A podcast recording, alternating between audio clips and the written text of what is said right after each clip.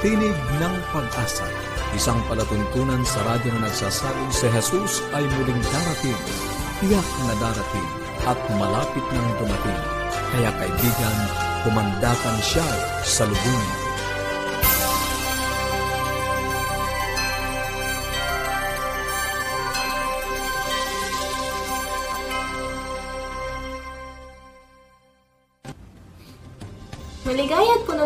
Pakikinig mga kaibigan. Ako po ang inyong lingkod, Misty Bontile, sa Tinig ng Pag-asa na nag-aanyaya na samahan niyo po kami sa 30 minutong talakayan tungkol sa ating kalusugan, pagpapanatiling matatag ng ating sambahayan, at higit sa lahat sa pagtuklas ng pag-asang nagmumula sa Diyos. Binabati po natin ang ilan sa ating mga tagapakinig, lalo na na po si Ma'am Rafael May M. Ayore ng Silang Cavite. Maraming salamat po sa inyo pong pagsubaybay sa ating programang Tinig ng Pag-asa.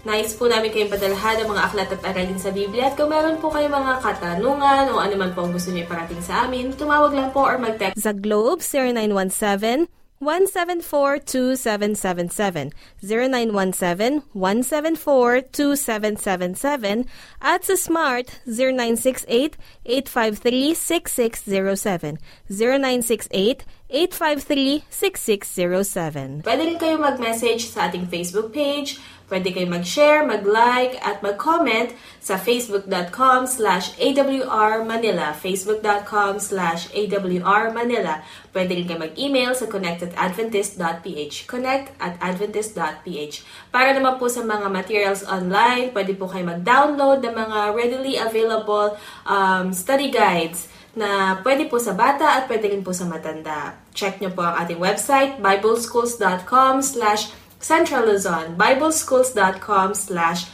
Central Luzon. Sa Buhay Pamilya, makakasama pa rin po natin ang ating Certified Family Educator and Life Coach. Walang iba po yan kundi si Ma'am Irene Gabin. At sa pagtalakay po yan sa paksang Resilient Coping. Nako, nako, nako, napaka-interesting po ng ating topic ngayon. Huwag po kayong bibitiw, maya-maya lamang po yan. At syempre, sa pag-aaral naman po ng salita ng Diyos, ay pagpapatuloy po natin ang serya sa pag-aaral sa Apokalipsis ngayon. Ang paksa po natin ngayong araw na ito ay ang siyensya at Biblia sa ikatlong bahagi ng dalawang mahihirap ng katanungan. Nako, sobrang interesting po itong topic natin ngayon. Kaya abangan nyo po yan. Ito po ay pangungunahan naman ni Pastor Roniel Villamor. At syempre, ngayon naman po ay dadako na po tayo sa buhaging buhay pamilya. Bigay na po natin pagkakataon kay Ma'am Irene Gavin. Nais ko pong batiin ang lahat ng ating mga taga-subaybay ng isang masaya at mapagpalang araw po. Bagaman tayo nakakaranas ng iba't ibang mga pagsubok sa buhay natin, kahit sa loob ng ating pong pamilya, marami tayong nababalitaan na mga tragedy na nangyayari po sa iba't ibang mga panig ng sanlibutan. I can still say that life is beautiful. Maging mapagpasalamat pa rin po tayo, mga kaibigan, sa buhay na atin pong nararanasan at sa kalusugan na ibinibigay po sa atin ng ating Panginoon. Alam niyo po ba, maaring nagtatanong kayo kung bakit may mga tao na sa kabila po ng mga trahedya na dumarating sa buhay nila, na wala ng mahal sa buhay, o namatayan, nasunugan, nabahaan, na nakawan, pero nagpapatuloy pa rin po sila sa buhay nila at uh, bumabalik po sila sa dati nilang normal na masayang buhay. Meron naman pong mga tao na kaunting problema lamang po, pero na, na-stuck po sila doon sa maliit na problemang yon masyado silang nakafocus doon, hanggang sa naapektuhan na po ang kanilang pagtatrabaho, ang kanilang normal na buhay na dating masaya ay naapektuhan na po at hindi na po sila nakaka-move on. Dalawang bagay po yan sa buhay ng tao. At dalawa din po ang pagpipilian natin mga kaibigan. Kapag uh, sa atin pong mga pamumuhay, either po tayo ay maging um, proactive o kaya ay madali po tayong ma-discourage. Dalawa lang po yung pagpipilian natin. Tayo po ay magpatuloy sa ating pamumuhay o tayo po ay sumuko na sa buhay na ito. Ang nais po ng ating Panginoon at nais po ng programa natin ay magpatuloy po ang buhay natin sa kabila po ng mga nangyayaring pagsubok sa buhay natin. Ito po ay normal na ng buhay natin dahil nga po tayo nasa mundo na makasalanan at marami pong epekto ng kasalanan na atin pong nararanasan.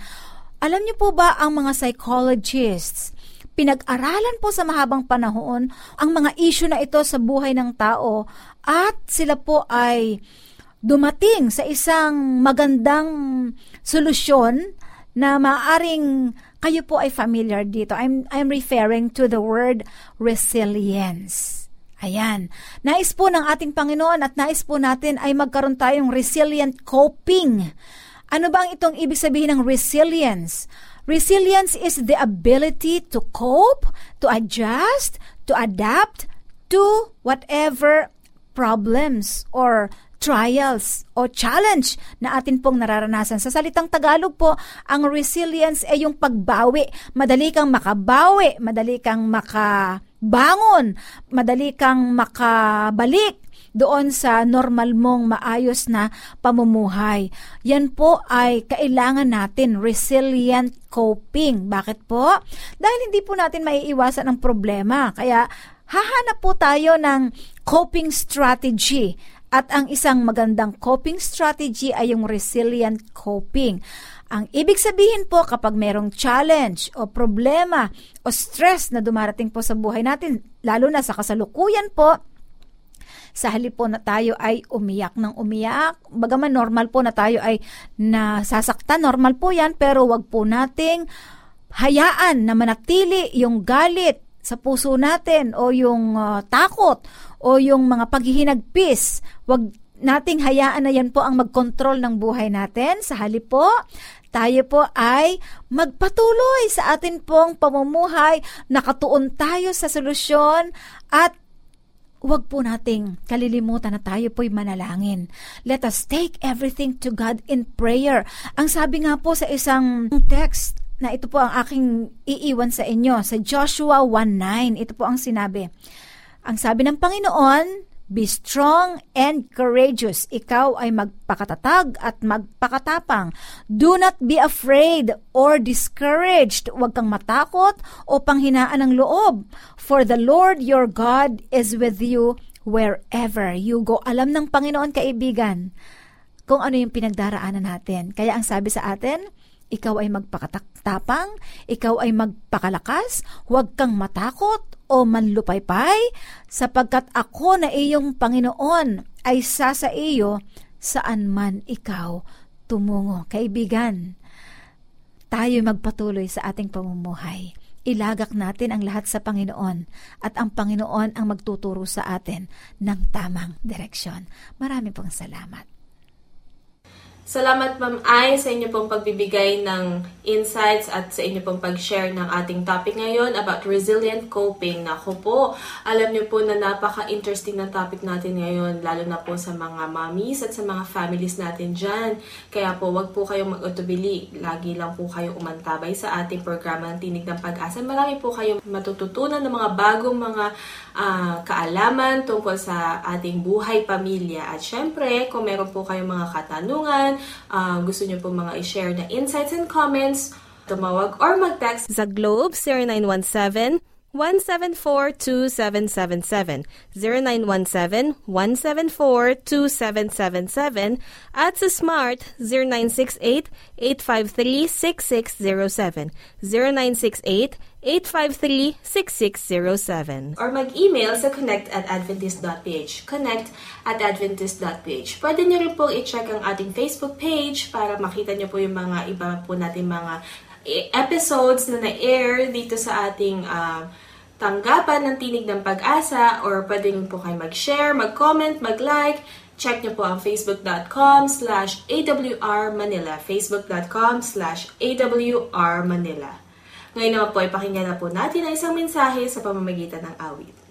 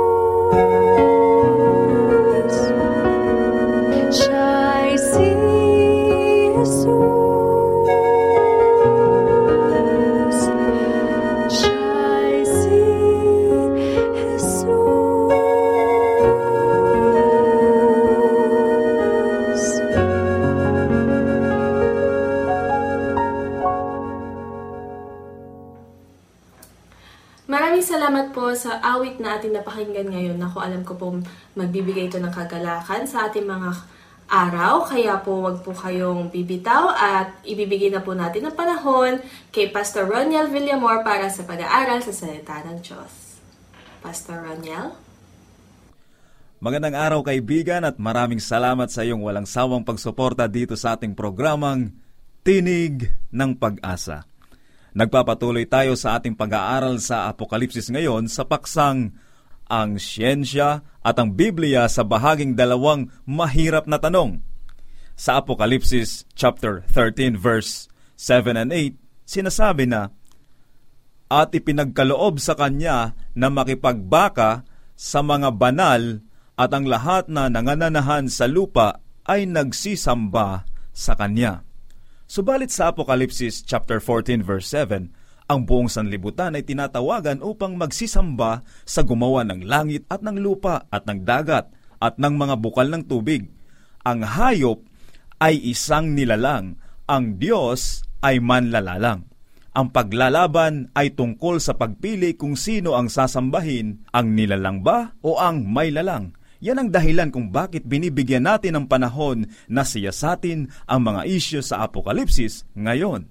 Mayroong dalawang katanungan na ang isang taong nag-iisip ay may karapatang itanong sa mga naniniwala sa ebolusyon. Una, kung ang lahat ng anyo ng buhay sa ating paligid ay nagmula sa isang selula, bakit hindi natin nakikitang ito ay nangyayari ngayon?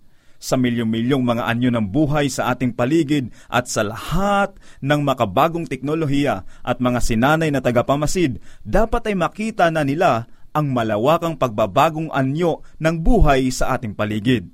Subalit, wala kahit isang bagong anyo ng buhay na lumilitaw sa buong kasaysayan.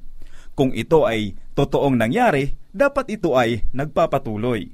Si Lynn Margolis, ay isang kilalang profesor ng biology sa pamantasan ng Massachusetts at isa sa kanyang maraming pagsasalita sa publiko, tinanong niya ang molecular biologist na nasa mga nakikinig na pangalanan ng isang tiyak na halimbawa ng pagbuo ng isang bagong uri ng hayop sa pamamagitan ng akumulasyon ng mutations. Ang kanyang hamon ay hindi nasagot. Ang obserbasyong ito ay nagpapatunay lamang sa walang kabuluhang pag-aakala ng ebolusyon na naganap noong nakaraan at inililipat ito mula sa panig ng agham hanggang sa pananampalataya. Ang batas ng buhay ng Diyos ay hindi nangangailangan ng pagpapaliwanag. Ito ay nakatayong matibay. Ipinagpasyahan ng Diyos na ang bawat uri ng nilikha ay dapat magparami sang-ayon sa sariling uri yan ay mababasa po natin sa Genesis chapter 1 verse 24. Ito po ang pagkasabi. At sinabi ng Diyos, bukala ng lupa ng may mga buhay na kinapal ayon sa kanikanyang uri ng hayop at ng mga kinapal na umuusad at ang mga ganid sa lupa ayon sa kanyang uri. Noon pa man ay gayon na at hanggang ngayon ay ganon pa rin. Hindi ko itinatanggi na ang microevolution ay naganap sa adaptation at mutation hindi ko sinasabi na nilikha ng Diyos ang bawat uri ng aso doon sa paglalang. Nilikha niya ang mga aso na babae at lalaki at sa proseso ng adaptation at mutations, maraming uri ulahin ng mga aso ang na-developed. Ngunit wala saan man matatagpuan ang katunayan na ang isang aso ay naging mas mataas na uri ng hayop. Gaano man katagal ang panahong lumipas, ang mutations ay palaging binabawasan ng impormasyon mula sa gene pool. Ngunit ang pagbabago mula sa isang uri ng hayop o halaman ay nangangailangan ng pagdagdag ng impormasyon sa gene pool at ang mga yan ay hindi nakita. Ang bagong natuklasan sa biochemistry ay nagpapahayag ng mas maraming katibayan na pabor sa tala ng paglalang sa Genesis. Totoo po yan. Ang DNA ay nagtataglay ng coded na instruction gabay sa pagbuo ng amino acids to proteins. Ang protina ay hindi mabubuo kung walang DNA, bagaman ang mismong DNA ay isang protina. Saan ang galing ang impormasyon upang makagawa ng DNA? Yan ang katanungan. Ang coded na impormasyon na naging resulta ay isang pre-planned structure ay produkto lamang sa isang uri ng katalinuhan. Sa isa pang problema ay ang DNA ay hindi kayang bumuo ng protina tungo sa uri ng selula o mag-ayos ng selula para maging mga tissue. Organs o katawan. Ang impormasyong ito ay hindi natagpuan sa DNA. Alam natin yan. Sa halip, ang pagbuo ng katawan ay nangangailangan ng isa pang antas ng impormasyon. Ang impormasyon ay kinakailangan upang pamahalaan ang pagbuo mula sa fertilized eggs tungo sa isang complex animals. Habang ang isang selula ay nagpapasimulang mahati at magkakahiwalay, isang network ng biological commands ang nagpakilos sa pagbuo ng embryo ang mga bagong selula ay nakahanay sa panlabas na membrane o lamad ng itlog. Pagkatapos ay pipila sa pamamagitan ng isang senyas, ang mga selula ay lumilipat patungo sa mga paunang natukoy sa mga target na lugar sa embryo kung saan sila magtitipon at bubuo sa mga tissue at organo, ulo at mga binti, lumalagong embryo katulad ng mga miyembro sa isang banda na nakakalat sa football field ay biglang magtitipon habang ang drum master ay nagbibigay ng isang senyas sa mga pattern na bumubuo ng iba't ibang mga disenyo. Ang prosesong ito ay bumubuo ng iba't ibang uri ng mga organismo depende sa mga instructions na ibinibigay, tulad ng isang panghuling plano na ang mga embryo ay nananahan, ay sa huli ay magiging siya ang pangunahin o paunang na-ordain na kinalalabasan ay binuo sa embryo. Lubos na iniiwan ang prosesong ito ang mundo ng tsansa. Ang pagiging komplikado ng impormasyon na kumukontrol sa pagbuo ng isang plano sa katawan ay nakakapagod at ang lokasyon nito sa selula marahil ay nagbibigay ng panghuling hamon sa teorya ni Darwin ng random na mutation at natural selection. Alam na natin ngayon na ang impormasyong ito para sa pag-aayos ng plano sa katawan ay hindi matatagpuan sa DNA. Ang DNA ay hindi maaaring bumubuo ng protina sa mga uri ng selula. Ito isang ayon po sa isang aklat ni Stephen Meyers na tinatawag na Darwin's Dilemma, Illustrata Media 2009. Saan kung gayon natin matatagpuan ang mga impormasyong ito? Ang impormasyon ay nangangailangan ng katalinuhan. At sapagkat hindi kailanman may paliwanag ng siyensya ang pinagmula ng katalinuhan bago pa magkaroon ng buhay sa mundong ito, ang sagot ay hindi matatagpuan sa mundo ng siyensya.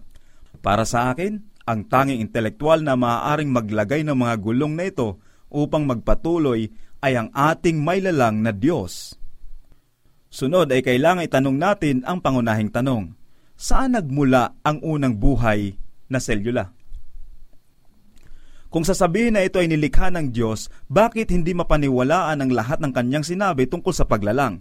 Kung ito ay bunga ng aksidente, kung gayon ay dapat tayong maniwala sa spontaneous generation na ang buhay ay lumitaw mula sa isang walang buhay na bagay. Yan ay isang paniniwalang lumitaw kasama ng madilim na kapanahunan noong Dark Ages. Noon, ang mga tao ay sanay maniwala na kapag ikaw ay maglalagay ng isang maruming basahan sa loob ng madilim na aparador sa matagal na panahon, ang maruming basahan ay magiging isang bubwit. Aba, pambihira ito. Ang ebidensya ay parang totoo. Kapag naglagay ka ng maruming basahan sa isang madilim na aparador, hindi magtatagal ang maliit na mga bubwit ay lilitaw. Naniniwala din sila na ang libag ay nagiging kuto. Naku po, ito ang paniniwala noon na hindi nakapanipaniwala po ngayon. Ngunit ang matalinong mga tao katulad ni Pasture ay natuklasan na ang buhay ay maaari lamang magmula sa isang buhay na nauna ng nabubuhay. Ang maruming basahan ay maaaring mag-imbita ng bubuwit o ang libag ay mag-aanyaya ng kuto, ngunit walang tinatawag na spontaneous generation. Siyempre, wala nang naniniwala sa spontaneous generation sa panahong ito. Narito ang paliwanag ni Dr. Wald sa pag-iisip na makatuwirang paniwalaan na ang buhay ay lumitaw mula sa walang buhay na bagay. Ang pinakakomplikadong makina na nagawa ng tao, sabihin nating ang computer, ay pambatang laro lamang kung ihahambing sa pinakasimpleng na buhay na organism. Sa kanyang nakakaaliw na kaprangkahan, kasunod niyang inamin, sino man ay kailangan lamang pagmuni-munihan ang laki ng gawaing ito, ang pagbuo ng isang buhay na isang selula upang tanggapin na ang spontaneous generation ay isang buhay na organism ay imposible. Gayunpaman, narito tayo. Bilang resulta, ako ay naniniwala sa spontaneous generation. Mula kay George Wald po yan. Hindi ba't iyon ay kakatwa? Paano niya nasabi ng walang pag-aalinlangan na imposible ang spontaneous generation? at pagkatapos ay ituturo ang spontaneous generation ang pinagmula ng buhay. Sinubukan niya ipaliwanag ito na ang isang bagay na imposible sa haba ng panahong pananatili ng tao ay hindi magiging imposible kung pagkakalooban ng bilyong taon. Sa katotohanan, ito ay halos tiyak na mangyayari. Muli, ang evolusyonista ay iniiwan ang mundo ng siyensya sa pakikipagsapalaran sa pananampalataya. Sa pagpapatuloy, sa mas malalim pa dito, ay ang tanong, kung ang buhay ay lumitaw mula sa walang buhay na bagay, saan ang galing ang walang buhay na bagay? Sinabi ni Stephen Hawking sa kanyang pinakabagong aklat, The Grand Design, sapagkat may isang batas na kagaya ng gravity ang universo ay kaya at maagawa sa kanyang sarili mula sa wala. Maaari kang magpasya sa iyong sarili kung ito ay may katuturan. Para sa akin ay mas may katuturang sabihin na ang Diyos ay nilikha ang sanlibutan at inilagay ang batas ng gravity upang tulungang mapanatili itong nasa kaayusan. Ang ebolusyon ay isang paniniwala. Si Dr. Moore ng pamantasan ng Cincinnati Graduate School ay nagkaroon ng mga serye ng lektura sa Princeton University. Ang kanyang pangkalahatang konklusyon sa bigat ng ebidensya para sa evolusyon habang isang tao ay patuloy sa pag-aaral ng paleontology, lalong naging tiyak sa kanya na ang evolusyon ay nakasalalay sa pananampalataya lamang. Eksaktong kagaya ng kinakailangang pananampalataya kapag ang isang tao ay humaharap sa mga dakilang misteryo ng relihiyon. Ang katunayan mula sa paleontology ay mula sa hindi pagpapatuloy. Tanging sa pananampalataya lamang at imahinasyon mayroong pagpapatuloy sa mga pagkakaiba. Doon sa university sa Lansing, Michigan, sinabi niya ang ganito, Mga kasama, gusto kong magpahayag ng isang kagilagilalas na paghahayag sa aking mga kasamahan. Maharap mo ang sinuman sa mundong ito na hawak ang katotohanan ng walang anumang experimental na katunayan sa ebolusyon na iyon ay talagang nangyari. Ang ebolusyon ay isang paniniwala. Ito ay paniniwala sa tsansa, sa mga himala, at hindi ito maikokompromiso sa isang tunay na pananampalataya kay Kristo para sa lahat ng mga Kristiyano, ang pananampalataya sa kahangahangang salita sa Genesis hanggang Apokalipsis. Sa susunod, titingnan natin ang resulta ng paniniwala sa teorya ng ebolusyon sa ating mundo. Kaibigan ko, sa dalawang mahirap na katanungang ito ay ating napatunayan na ang ebolusyon ay isang pananampalataya. Ito'y hindi talaga nakabase sa siyensya. Ang mas may basihan at may matibay na ebidensya ng katotohanan ay ang tinuturo ng Biblia tungkol sa paglalang. Tunay na ang Diyos ang siyang manlalalang, ang siyang naging dahilan kung bakit merong mundo, kung bakit merong mga tao, kung bakit merong buhay. At sa Kanya lamang tayo magkakaroon ng pag-asa. Kaya nawa, bawat isa sa atin ay magkaroon ng pag-asa sa ating programang Tinig ng Pag-asa. Maraming salamat po, Pastor Roniel, sa inyo pong pagbabahagi ng ating paksa ngayon. Ako mga kaibigan, sana ay naging pagpapala sa inyo ang ating naging pag-aaral ngayon. At napatunayan natin na sa dalawang mahihirap na tanong na iniharap sa teorya ng ebolusyon ay pinagtitibay lamang nito sa sanlibutan at buhay ng mga naririto ay nagmula sa isang makapangyarihang Diyos na lumikha at nagdisenyo sa atin. Kaya po, alam ko po marami po kayong mga katanungan or mga gusto nyo pong iparating sa amin. Kaya huwag po kayo magatubili. Kunin nyo na po inyong mga cellphones, tumawag po kayo or mag-text. Sa Globe, 0917 174-2777, 0917-174-2777, at sa Smart, 0968-853-6607, 0968-853-6607. Ready po ang ating mga hotlines na may sasagot po sa inyo. Kaya po, tawag lang po or text lang din po kayo. Or mag-email din po kayo through connect at adventist.page. Connect at adventist.page. Check nyo rin po ang ating website sa Facebook or Facebook page,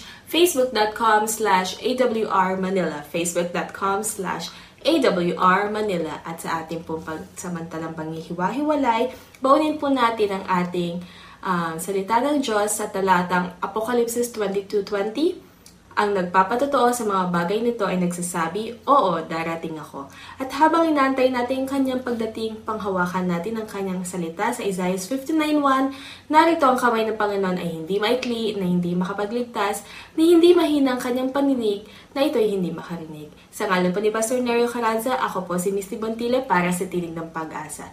Maraming salamat po.